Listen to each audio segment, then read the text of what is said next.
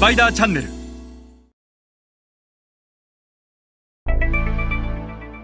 皆さんこんにちは。スパイダーの森部です、えー今日はアジア新興国における TT 間口数とシェアの相関関係についてお話しします。このことを理解すると何をすればシェアが上がり何をしなければシェアが上がらないのかこれを理解することができます。今日は一緒に TT 間口とシェアの相関関係について学んでいきましょ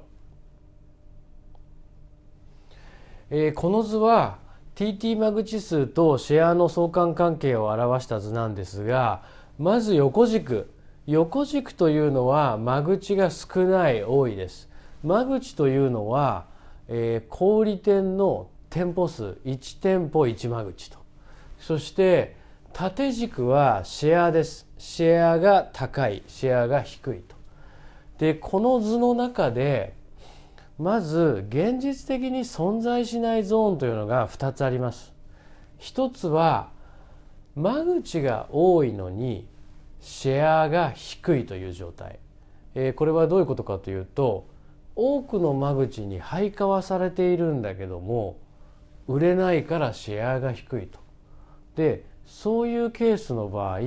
多くの商品は数ヶ月で撤去されちゃいますのでこの状態が継続的に続くっていうことは起こりえない。したがって実際問題このゾーンというのは存在しない。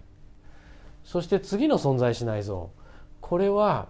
間口が少ないのにシェアが高いというゾーン。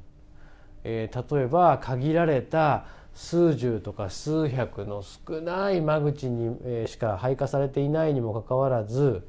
シェアが高いということはその少ない限られた間口で日販ものすごい数が売れてる、えー何百個売れてる。そんなことも現実的には存在しない継続しないのでこのゾーンも存在しないと。そうすると残る2つのゾーンは間口が少ないってことは結局シェアは低いんです。したがって利益が出ない。赤字。一方で間口が多いということはそこで商品がしっかりと売れていればシェアが高いのでいかにこの利益の出ないゾーンから利益の出るゾーンに突き抜けるかということが消費財メーカーにとっては非常に重要であると。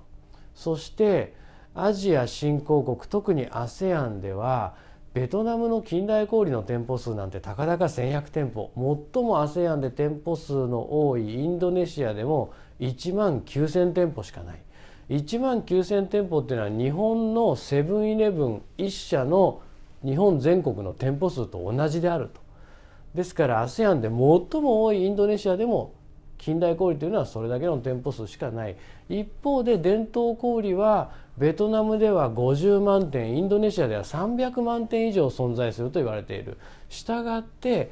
いかに TT の間口数を取ってその取った間口の1店舗あたりの売り上げを上げるかということが消費財メーカーにとっては非常に重要でそれがシェアにつながり強いては利益につながると